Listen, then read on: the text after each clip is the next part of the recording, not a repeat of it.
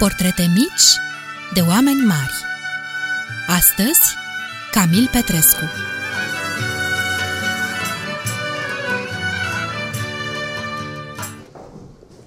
Așa, suntem la teatru. Gongul bate sonor a treia oară, semn că începe spectacolul. Luminile se sting ușor E aproape întuneric. Un domn în costum elegant tușește discret undeva în uh, primele rânduri Doamnele deschide vantaiele și se așează comod în scaunele de pluș din loși. La galerie, pe locurile ieftine, studenții își caută poziții confortabile. Cei norocoși își sprijină coatele pe balustrada balconului. Rumoarea sălii se domolește. Toate privirile sunt ațintite către cortina de catifea care acoperă scena. Emoție mare! E seara premierei! Gata, e liniște! Cu o pulsație ușoară, cortina grea se ridică, dezvăluind scena misterioasă, captivantă. Începe spectacolul. Camil Petrescu a iubit cu pasiune teatrul. Iată de ce am ales să ne începem călătoria pe urmele lui într-o sală de spectacol. Acolo unde timpul dispare și viața se trăiește însutit. Cortina se ridică. Suntem în data de 9 aprilie a anului 1894. La Spitalul Filantropia din București se naște Camil Petrescu, fiul al Anei Keller Petrescu și al soțului acesteia, care nu apare niciodată în viața sau biografia scriitorului. Băiatul este încredințat încă din maternitate unei doici din Mahalaua Oborului, Maria Popescu, care va crește și alți copii orfani. Camil Petrescu rămâne în grija doicii și a familiei acesteia până în adolescență. Băiatul nu-și va cunoaște niciodată părinții adevărați. Copilăria și-o petrece în cartierul Obor, unde face și școala primară. Aici va fi coleg de clasă cu Aura Buzescu, mare actriță și regizoare de mai târziu. Cu sprijinul inspectorului de poliție în casa căruia Doica Maria era angajată cu ziua, Camil Petrescu obține o bursă completă la Liceul Sfântul Sava și este admis ca intern.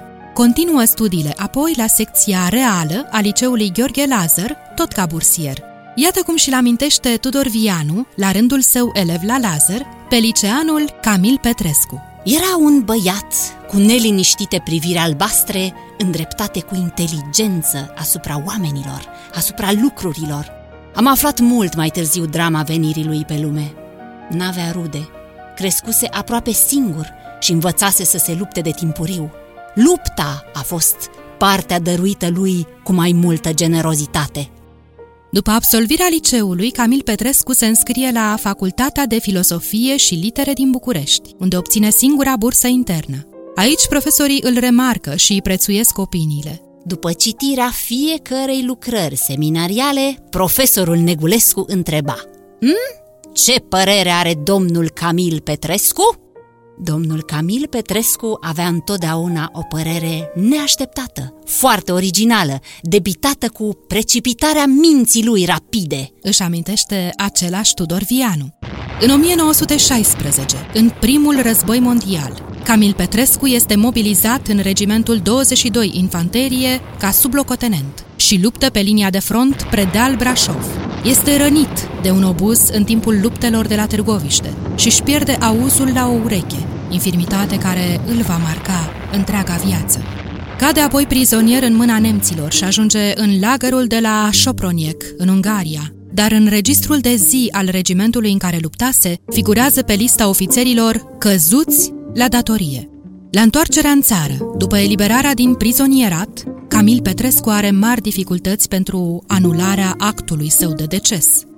În 1930, Camil Petrescu publică primul său roman, Ultima noapte de dragoste, întâia noapte de război, care este citit cu entuziasm de public și primește cronici favorabile din partea criticilor de specialitate. Tot în 1930, anul apariției cărții Ultima noapte de dragoste, întâia noapte de război, astrologul american Clyde Tombaugh descoperă cea de-a noua planetă a sistemului solar, micuța planetă Pluto. Orașele turcești Constantinopol și Angora își schimbă denumirea în Istanbul și Ankara. Agatha Christie publică primul din cele 12 romane polițiste din seria Miss Marple. La București are loc proiecția primului film sonor românesc, Ciuleandra, după romanul lui Liviu Rebreanu, în regia germanului Martin Berger. Și tot la București se constituie Federația Română de Fotbal. Lui Camil Petrescu îi plăcea fotbalul. Era microbist. Obișnuia să meargă la meciuri pe stadion, unde se manifesta zgomotos când juca echipa sa favorită, Ripensia. De altfel, Camil Petrescu a făcut mult timp cronică sportivă. Ba chiar a înființat o revistă de fotbal, apărută în doar șapte numere în anul 1937, care se numea Futbol săptămânal pentru deprinderea jocului curat în sport, artă, literatură, viață socială. Directorul revistei și autorul majorității articolelor era Camil Petrescu, care semna cu pseudonimul N. Grămătic. Revista introducea pentru prima oară în limbajul sportiv din România noțiunea de fair play. Numele lui Camil Petrescu este strâns legat de Teatrul Național, al cărui director a fost din februarie până în decembrie 1939. El a vrut să facă din teatru un lucru viu și nu o simplă mecanică. A încercat o schimbare de program în teatru, o noire, o împrospătare, care privea repertoriul, școala de regie, arta actorului, educația publicului și gospodăria instituției. Camil Petrescu îi îndruma pe actori către un joc modern, interiorizat, mai puțin uh, declamativ, iar pentru regizori înființase în teatru o școală de regie experimentală. Șșt! Iată-ne din nou la teatru, în sala de spectacol. Cortina de final cade, publicul iese în liniște printre rânduri și noi rămânem o clipă încercând să păstrăm imaginea scriitorului de o tulburătoare tinerețe, de un fermecător neastâmpăr, ce arunca asupra lumii o limpede și de neuitat privire albastră. Ați ascultat Portrete mici de oameni mari, Camil Petrescu.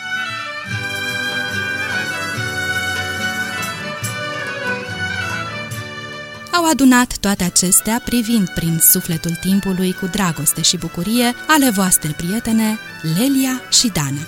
Și de v-a plăcut, vă așteptăm și mâine cu altă poveste mică despre un om mare.